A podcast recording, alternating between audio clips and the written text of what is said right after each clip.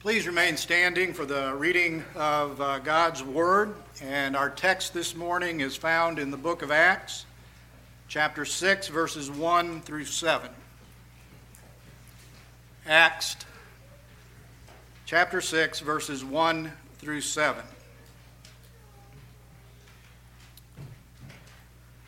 This is what God says. In those days, when the number of disciples was increasing, the Hellenistic Jews among them complained against the Hebraic Jews because their widows were being overlooked in the daily distribution of food. So the twelve gathered all the disciples together and said, It would not be right for us to neglect the ministry of the Word of God in order to wait on tables. Brothers and sisters, choose seven men from among you who are known to be full of the Spirit and wisdom. We will turn this responsibility over to them and will give our attention to prayer and the ministry of the Word. This proposal pleased the whole group. They chose Stephen, a man full of faith and of the Holy Spirit, also Philip, Prochorus, Nicanor, Timon, Parmenas, and Nicholas from Antioch, a convert to Judaism. They presented these men to the apostles who prayed and laid their hands on them. So the word of God spread. The number of disciples in Jerusalem increased rapidly, and a large number of priests became obedient to the faith. May the Lord add his blessing to this reading of his word. You may be seated. As most of you know, we've experienced uh, a lot of uh, growth here at Trinity recently. Two years ago, when Mike uh, came uh, to be our pastor in May of uh, 2013, the attendance was 67. Last week it was 112. So that's almost double in two years. A couple of weeks ago, at an informational meeting we had, Mike said that uh, he was getting tired of hearing people say that church growth is a good problem to have. I suspect the reason he said that is because even a good problem has to be dealt with. And problems, whether good or bad, have a tendency to take our time and attention away from things we would rather be doing or should be doing. They cause us stress, and they are often messy. But problems are a fact of life, even in the church. Back in the late 1980s, there was a TV sitcom called Alf. Do any of you uh, remember that? It was probably the best television show that has ever been made, in my opinion. ALF stood for Alien Life Form because ALF had crashed his spaceship here on Earth. He was stranded. ALF was a lovable, hilarious little guy. He looked like a cross between a striped cat and an aardvark. And he was always getting in trouble. But do you know what his favorite expression was? No problem. No problem. Now, that's a great sentiment to have, but totally unrealistic. There's no place for Alf in the church. Anybody who can't accept that there will be and always have been problems in the church isn't dealing with reality. They might as well be an alien life form. They're just as spacey as Alf was. The text before us this morning is reassuring. It helps us to know that even the New Testament church, led by the mighty apostles who did miracles, had problems. And how could it be otherwise? Church is not heaven. Church is a haven for people who admit that they are sinners. And how can an organization of people who admit they are sinners, who admit they continually get things wrong, not have problems? We are an imperfect people living in an imperfect world. And as long as that is true, we will have problems. Let's be realistic about that. As long as we have sinners in the church, we will also have problems in the church. But we can deal with these problems in a way that is pleasing to God and meets the needs of people. The way the problem was dealt with in this case, in Acts chapter 6, is that the ministry was shared. The ministry was shared. Church growth is always facilitated when the ministry is shared. A number of years ago, we took a vacation and we visited a large church in San Diego, California. It had over 8,000 members and 18 pastors.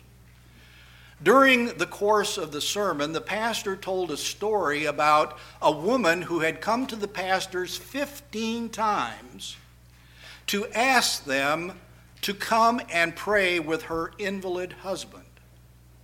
Her invalid husband had been a charter member of this church and very active while he had been healthy.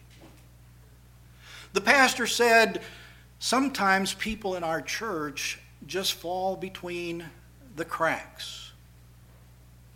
He said, We have too many needs.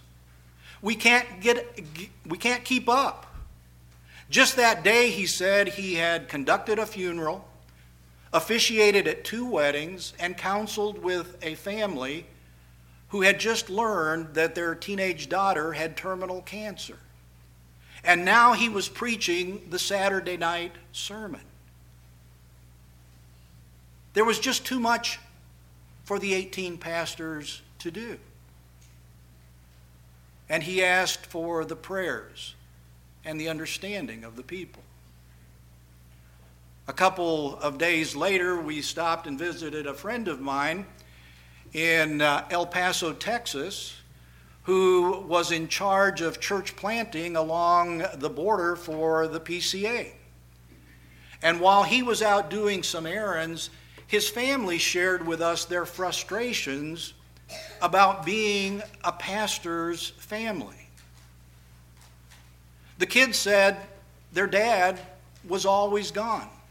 They were envious of us for the vacation we were taking. They said their dad had been promising for three years that he was going to take them to the Rockies in Colorado, and now school was about to start in a week, and they knew they were going to have to wait at least one more year.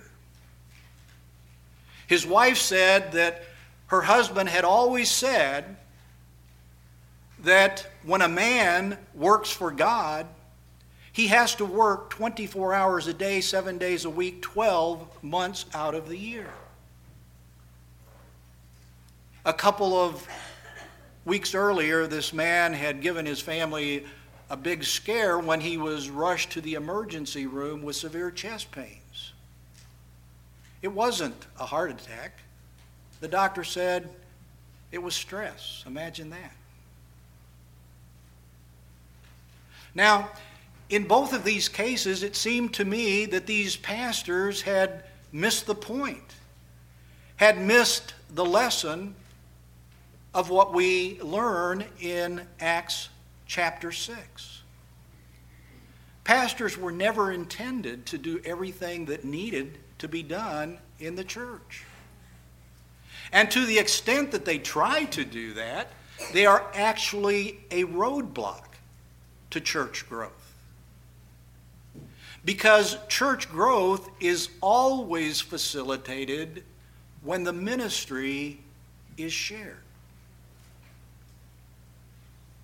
So, how does sharing the ministry facilitate church growth? Well, I think our text this morning mentions two ways in which that happens. The first way in which church growth or sharing the ministry facilitates church growth is by freeing people up to do what God has called them to do and what is most important for them to do.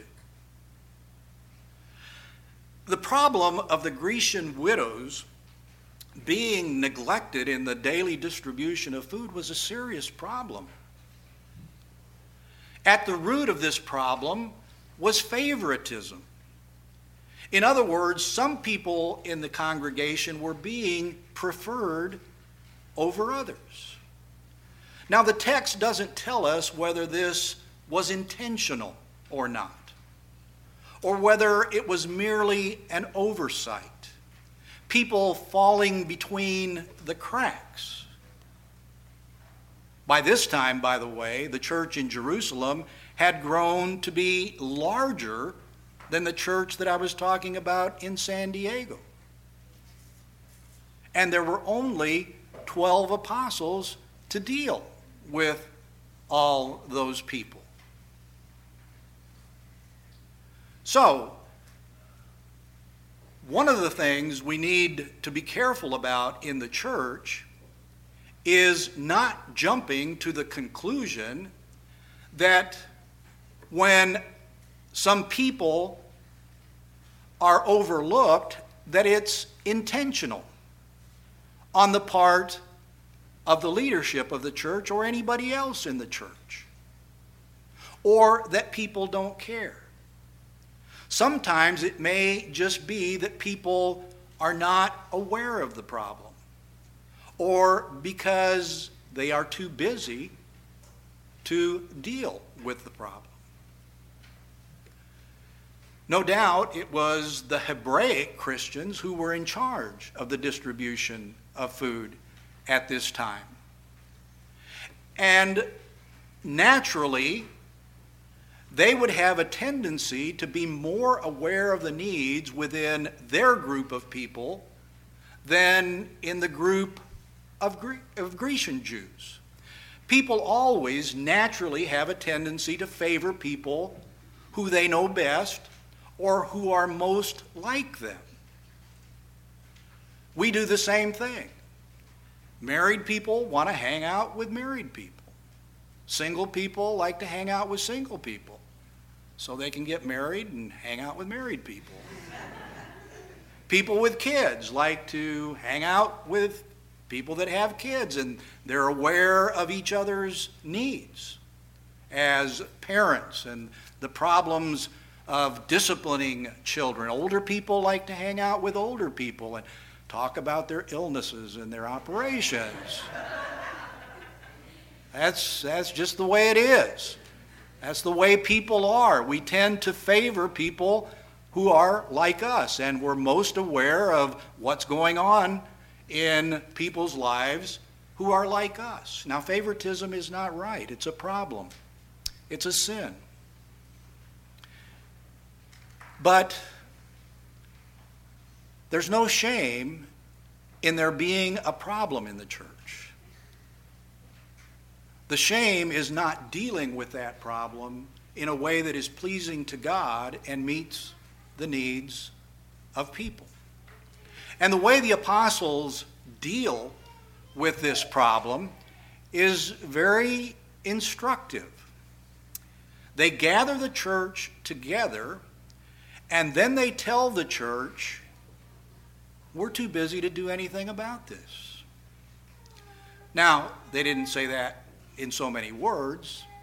What they said was, look, we're already employed full time in a calling that God has given us. And it wouldn't be right it wouldn't be right for them to neglect that calling. It wouldn't be right for them to neglect doing what was most important for them to do in order to take on this responsibility of serving tables. Now, you need to understand that the words here for ministry of the word and serving tables are the same word. It's diaconia. So both of these things are ministry. And they aren't saying that what they are doing is more important than the ministry of taking care of the needs of the widows. It's just that that's not what they have been called to do. That's not what is most important for them to do. And so they tell the congregation that they need to select seven men full of the Holy Spirit and wisdom to do this job. They are simply too busy to do it. It's not that they were too good to do it, it's just that God had called them to something else. There was something else more important for them to dedicate themselves to. You've heard that old expression about uh, keeping your eye on the ball and your shoulder to the wheel and your ear to the ground and your nose to the grindstone. Now try to work in that position. Well, the apostles weren't having any part of that kind of thinking. You see, they, they understood that they weren't, their job was not just to be busy. And so they looked to the congregation to find other men to share this ministry with. Again, it's not that they were too good for it. In fact, they show their humility in this solution that they suggest.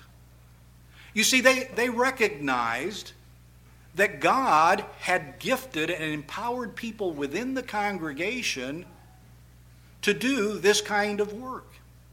It wasn't all up to them. They didn't have to be in control of everything. And they were willing to delegate this responsibility to other people in the congregation that the congregation itself would elect under the guidance of the Holy Spirit. Now, the apostles could have jumped right in and taken the bull by the horns and said, We've got this. And no doubt, the needs of the Grecian widows would have been met, at least for a while. But what would have been the consequences of that? There would have been a spiritual famine in the church. And maybe that explains the lack of spiritual depth and vital dynamic in the church at large today. We have pastors and elders who are simply too busy doing good things, but not the things that God has called them to, the things that are most important for them to do. When I left this church back in 1989, it was called Northside at that time, but the church I went to was called Trinity in Kearney, Nebraska. And I was dismayed when I got there because the primary thing that the elders did, and they were very proud of it, was taking care of a rather extensive lawn and some beautiful shrubbery. Now, don't misunderstand, they did a good job. But that's what they did. And the deacons did absolutely nothing. None of the elders was teaching. Two years later, when I left that church, one of the elders said what he would miss the most about me being gone was the prayer times that we had together. He said they had never prayed in their session meetings before as elders. The only prayers they offered were to open the meeting and to close the meeting. Well, it will come as no surprise that that church had very little spiritual depth, practically no impact on the community, and hardly any numerical growth. That church had been there for 40 years. It had 90 people when we got there and a little over 100 when we left. We visited it last year and it was back down to 90. That's sad. And the amazing thing to me was how they bragged about their previous pastor. I can't tell you how many times they told me, well, he did everything. I remember one of the elders once uh, saying, You want to know where the light bulbs are? And I said, Not particularly. He said, Well, the other pastor always changed the light bulbs. And I thought, Well, good for him. But I don't know, I don't want to know where the light bulbs are. That's not my job. It's not that I'm too good to change light bulbs, it's just not what I'm called to do. That's a ministry that need that needed to, to be shared. Well, but he didn't do everything, did he? Because he could only do everything by neglecting what God had called him to do, by neglecting the preaching of the word and prayer. He couldn't do everything. And God doesn't intend for a pastor and elders to do everything. The ministry is to be shared with everyone in the congregation. And church growth is always, and I might even say only, facilitated when that ministry is shared. The second way that church growth is facilitated when the ministry is shared is that people's needs are actually met and problems are solved. Again, look at the, the wisdom of the apostles in terms of how they dealt with the problem. Now, here you have two types of people Hellenistic Jews and Hebraic Jews. And one group is unhappy with the way they're being treated.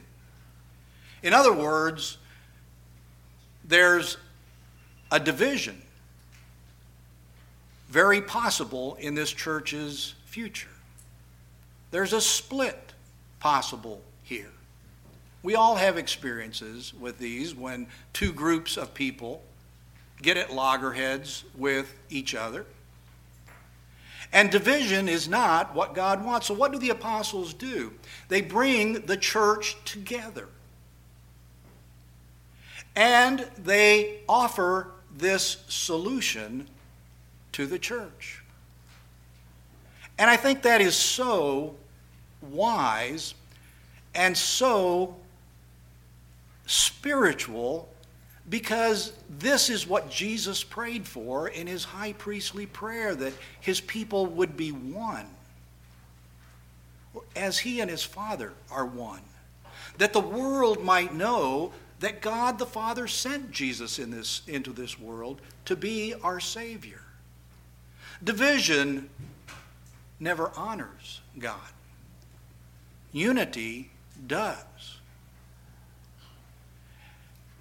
And the apostles gave then the solution to the congregation. In, in, instead of seeing the congregation as a problem, which again happens so often, I've, I've seen so many churches where the leadership and the congregation are at odds with each other, as though the congregation itself was a problem. And that's not the case. That's not the way the apostles approached this. The congregation was not a problem, the congregation was actually the solution to the problem. And the apostles very wisely and very spiritually brought them into the picture to deal with this problem that had arisen in the church. And they called these men, seven of them. And by the way, I think this shows, uh, the men that they, they chose shows how effective the apostles' ministry of the word and prayer had been. Remember, the church hasn't been around for that long. The only instruction was given to them was to choose seven men full of the Holy Spirit and wisdom. But when you look at these men that were chosen, we see that they were well taught, that they were well grounded in the Word of God. These were spiritual men, but they were also wise. They were also practical men. In other words, they had been equipped for service because the apostles had not gotten busy doing too many things. They had devoted themselves to the preaching of the word and to prayer. And so they had developed men with these kind of qualities. Now, we don't know much about most of these men, but we do know quite a bit about Stephen and Philip. The next two chapters tell their story.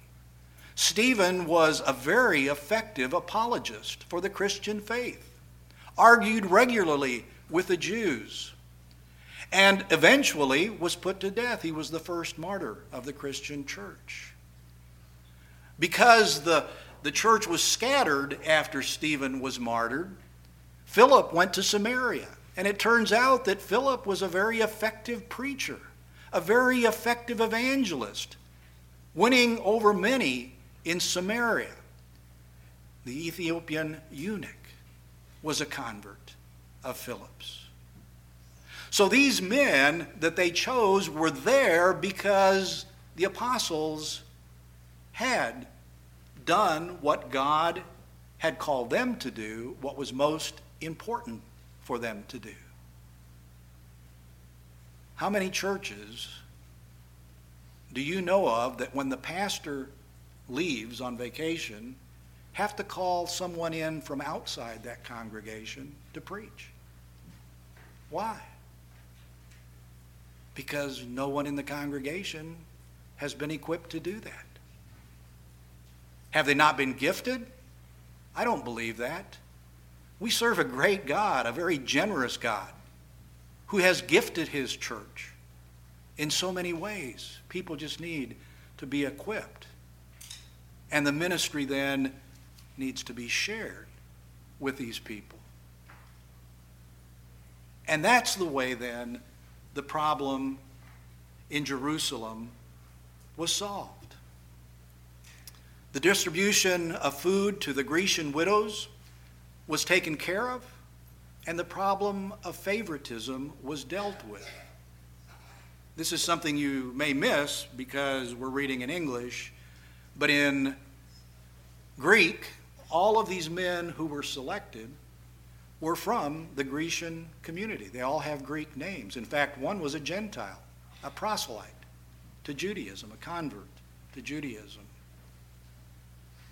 As I said before, it was probably the Hebraic Jews who had been in charge of the distribution of food. And so the congregation saw the wisdom of bringing in people from that Grecian community to oversee that distribution so that both groups of people were being treated fairly. That is both a wise and a spiritual way of dealing with a problem. A problem, dealing with a problem in a way that is pleasing to God, met the needs of the people, and solved the problem of favoritism. So, the second way in which church growth facilitates, or, or excuse me, in which uh, sharing the ministry facilitates church growth, is that people's needs are met and problems are solved. And then we see the result immediately in verse 7. It says, So the word of God spread, and the number of disciples in Jerusalem increased rapidly. Sharing the ministry facilitates church growth. Not only numerical, but spiritual. It was the word that spread. Now, how would the word have spread if the apostles themselves had not been freed up to do what God had called them to do, what was most important for them to do. If the apostles had been tied up with distributing food or waiting on tables, as the scripture says here, the Word of God and prayer would have been neglected. But because the ministry was shared, the Word of God spread and the number of disciples increased. Why would the number of disciples increase? Well, what had they done in the church? They avoided division. They brought the church together. There was unity. And people are attracted to that. People today are looking for community. And when they find that in a church, they are drawn to that. Again, there's no shame in there being a problem in the church. The shame is not dealing with it in a way that is pleasing to God and meets the needs of God's people. What would Alf have said about this? No problem. But we know better. Problems exist. Problems are a reality that we have to deal with. And as long as there are sinners in the church, we are going to have problems in the church. But by God's grace, may we deal with these problems here at Trinity as we face church growth, a good problem to have in a way that is pleasing to God and meets the needs of God's people. May we learn better how to share the ministry among the whole congregation so that the gifts that God has given the church are used in a way that bring glory to Him and build up the body of Christ. Let's pray. Father, we thank you for your word. We thank you for the wisdom that we find there. We thank you that Jesus is building his church. And we thank you for the way in which he is doing that. Lord, give us a humble spirit as these apostles had. Help us to understand that we need one another that we are a body, and one part of the body can't say to the other part of the body, I don't need you. Father, give us unity within this body. Father, that we might be a testimony to the gospel of Jesus Christ. And Lord, I thank you for the elders that we have for the commitment I've seen to the teaching of the Word, for their commitment uh, to prayer. Lord, I pray that uh, they would commit themselves even more to that, that you would give them wisdom in terms of knowing how to include more people in the ministry so that people's needs might be met and any problems that come up solved in a way that is pleasing to you. We pray these things in Jesus' name. Amen.